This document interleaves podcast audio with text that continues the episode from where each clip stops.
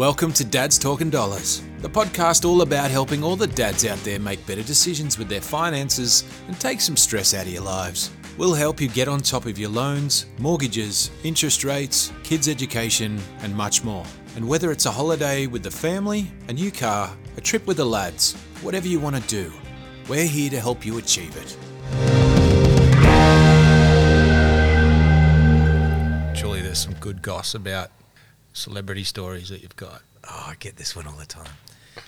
Give me, give me, because there's so many Yeah. d- Okay, we've got to- we need to- we need to get, narrow it down yeah, for you. Narrow it down I reckon we've got to have one complaining about the food Okay. Yes. or complimenting the food. Okay, so mm. I've got the perfect complaining, and it wasn't really a complaint because this per- particular artist wasn't really known for consuming f- much food. If you get me, if you're gonna Okay. get me where I'm coming More of a from liquid, here. liquid diet. So we're, it was during the um, one of the tours of the Big Day Out, and we did every Big Day Out for you know um, for quite a few years. Um, I think the first one was the only one that we didn't cater for, and then they upped the ante from then on, and we we went in with great gusto and. And for very, very little budgets that we had sometimes, and we'd work long, long hours and, and look after the crew and, and, and, the, and the artists. But as you can remember, the, the lineups for the big day out were huge, Mm. and they were massive bands, and they were quite full on. You know, they weren't just your your uh, you know. We were on the Lazy other side Susan of the fence. acts, though. we, you were, know. we were in the crowd. it was you know. yeah, the mosh pits It's- were it's a pretty full on in those days. So the Oh, acts were you know, and I'm well, I'm talking, um, you know, one female um, artist uh, from a band called Hole. Okay. So you know who I'm talking about. won't mention and names. She was just out of control backstage one time, and I remember we'd worked all week, and it was the last day of the show, and So out of control, as Out- in what? out of control, just not happy backstage after the, her show. So, Mm-hmm. and we'd had prepared all these sandwiches and deli platters and things for the crew for after show and for, for, for loadout. And for some reason, she walked into catering and she just let she just let loose and just started flipping all of the platters all over the over, over the dining room. And it was like, hmm, that was that's not nice. It was like, so yeah, she threw a, threw a, threw a few platters. What's a So new it was one? like Instead of it was a, a complaint tantrum. of a sort, but I don't think it was. You know, she would. I, I don't think she, you know, took a bite of the sandwich and went, "This is shit." Yeah, like, I'm taking it. Out I think it was sandwiches. just, yeah, You know, I got the reason why she was gluten intolerant. She yeah. saw There the could bread. have been, could definitely have been, but I told you no I doubt whether she'd even remember it because I think we had so many different, uh, so many different acts in those days, and you know, Marilyn Manson stories, and uh, I think there was another one, um, Pantera. Uh-huh. arrived in Sydney, um, and they'd got to their hotel room, um, and I think that they were picked up from memory. The crew boy said that as soon as they got in the Tarago, they wanted to go straight to a butcher. So straight to the butcher they went, and they got a pig's head, and they got to the hotel, and then left the pig's head in the lift as they got out.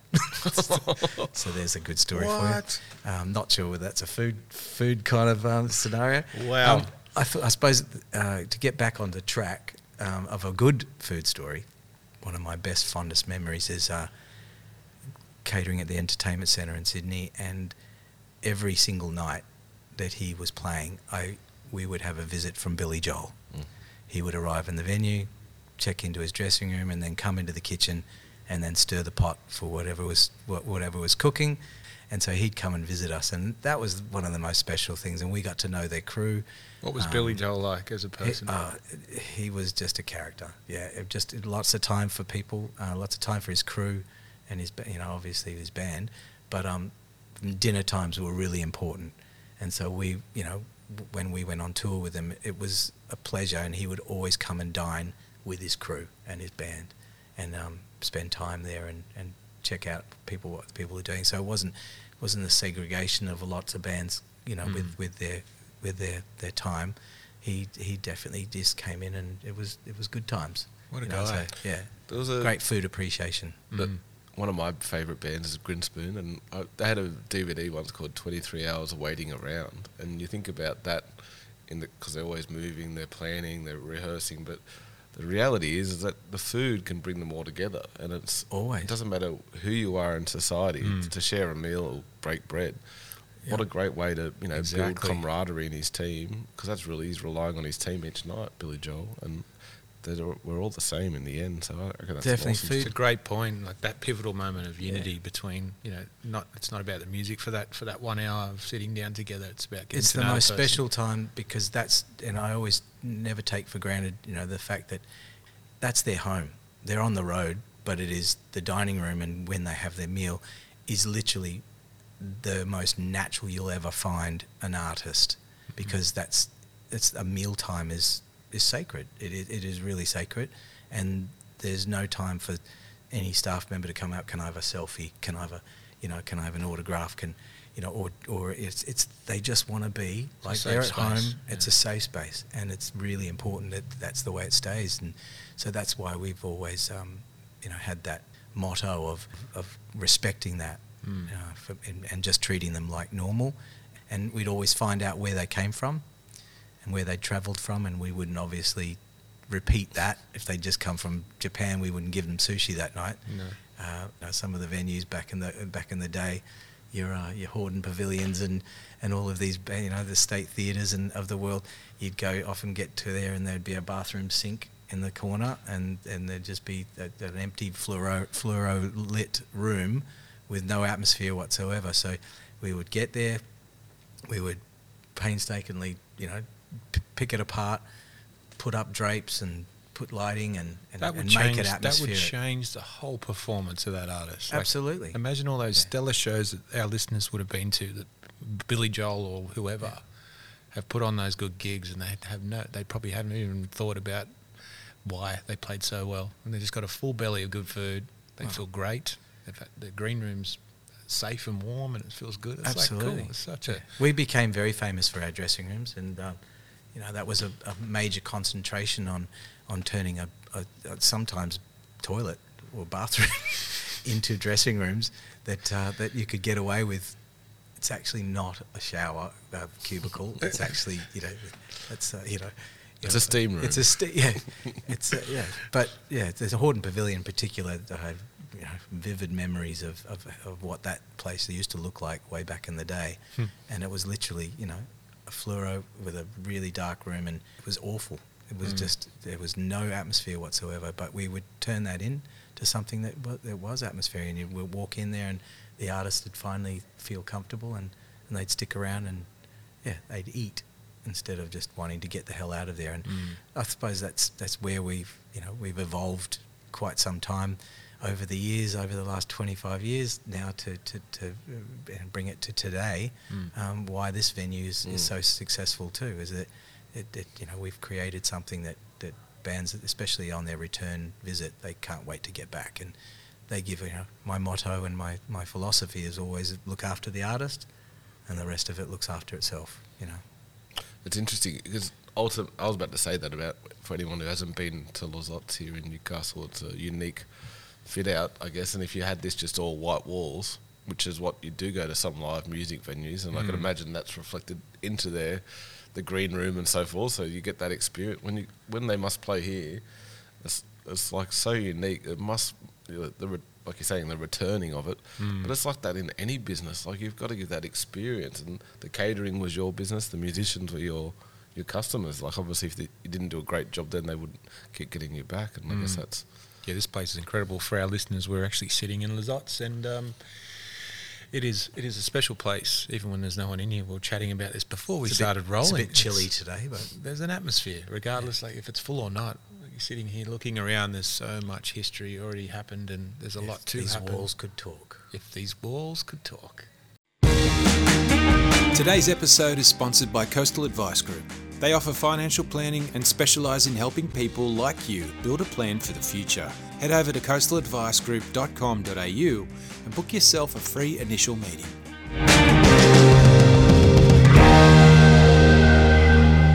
So here we are sitting in, in your beautiful place, 2023, after all this crazy, crazy adventures on the road.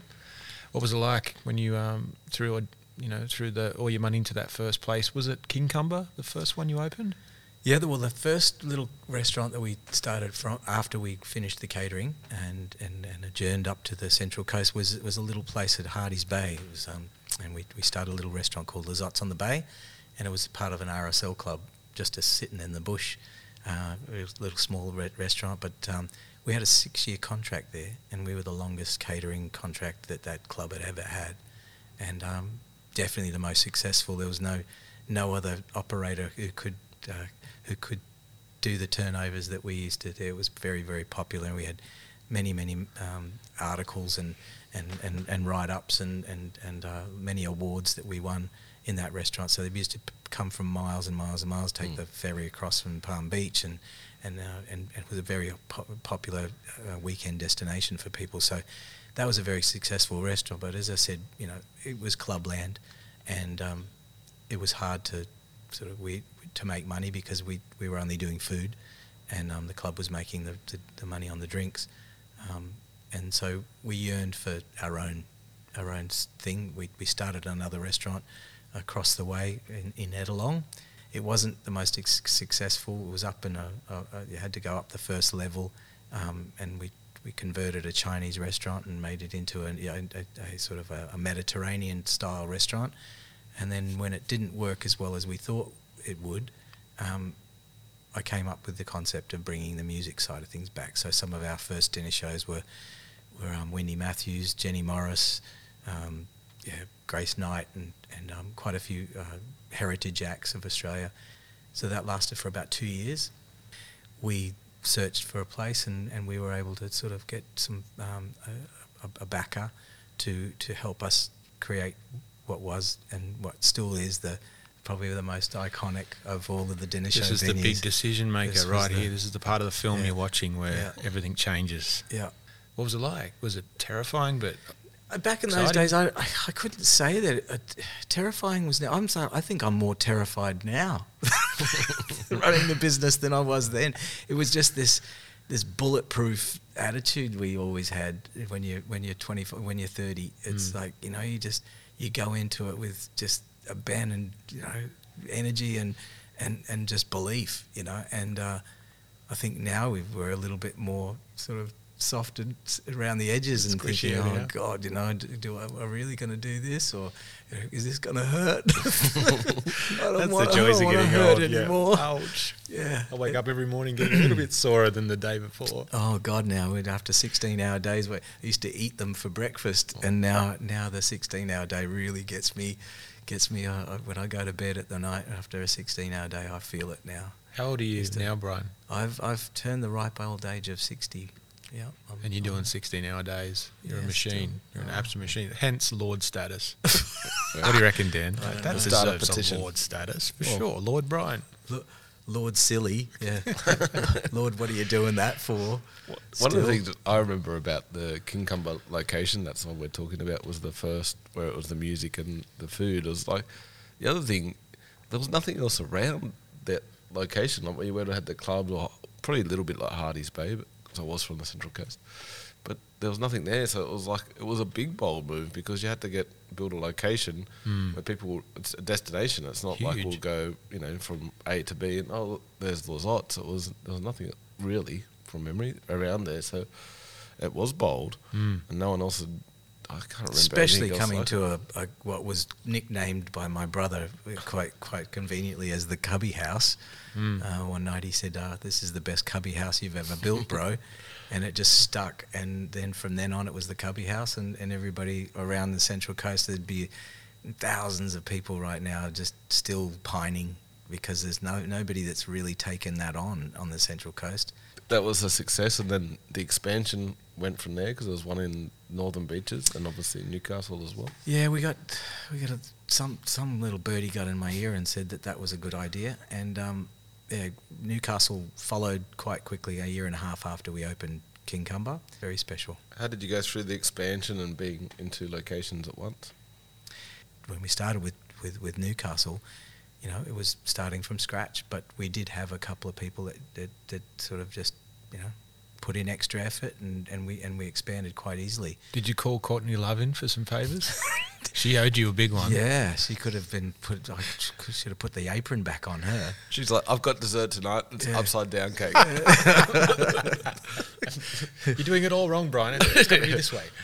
That conversation we continue to have is about the fruitfulness of good service and taking care of your clients because obviously you were doing the right thing at that time, but the reputation of Brian Lizotte in the past and all that work you'd done over the years and doing, you know, going, like, working so hard to make sure all those artists were well looked after. Your reputation had obviously, you know, expanded thoroughly as well. So when an artist was like, "Hey, man, Brian's opened this new setup. You should try it out." Who? The, what? Brian was like, "Yeah, cool. Sign me up." Yeah, it, Like, it wasn't. It wasn't ma- too hard. be too humble I was pretty lucky. Yeah, Mm.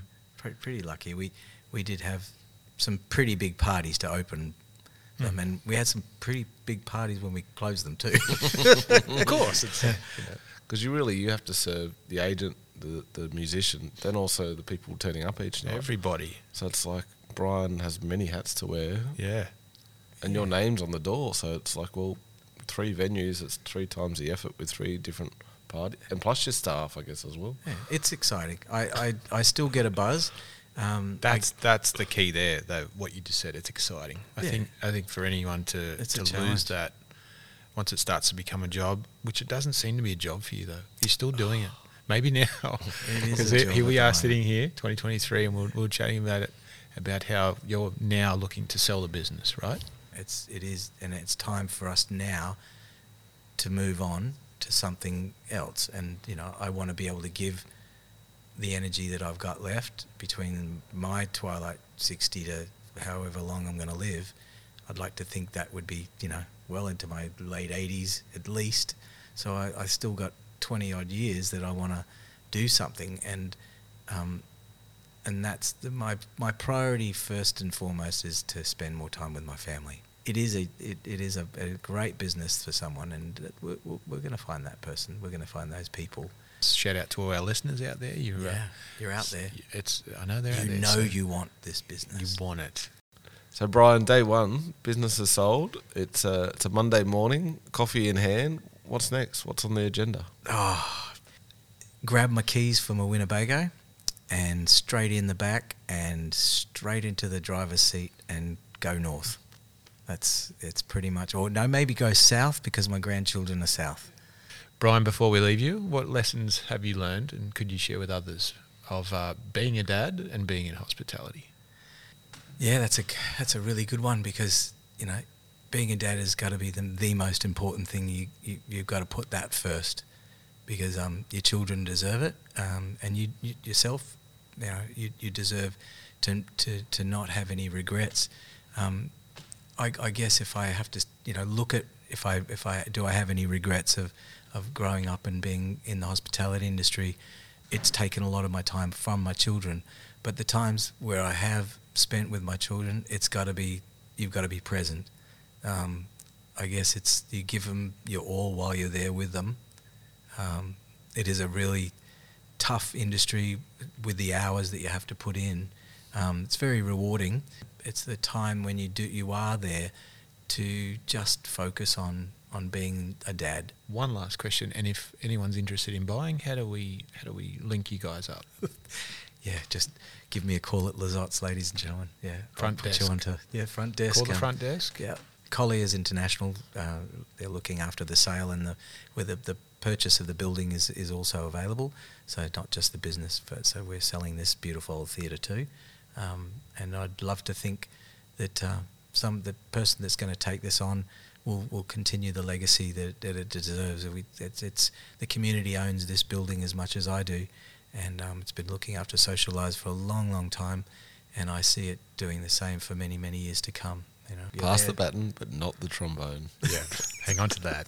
Nobody touches that except Brian. That's Brian's trombone. Thank you, gentlemen. Beautiful, mate. Thanks, Brian. Thank you very much, Brian. Um, and thank you, listeners. You've uh, listening to Dad's Talking Dollars, and we'll see you again soon. Cheers. Thanks for joining us. If you enjoyed today's episode, don't forget to like and subscribe to our channel. You can also find us on Instagram, where you can leave a comment on what you'd like to hear next time on Dad's Talking Dollars. We acknowledge the traditional custodians of the land on which we work and live, the Awabakal and Worimi peoples, and pay our respect to elders past, present, and emerging.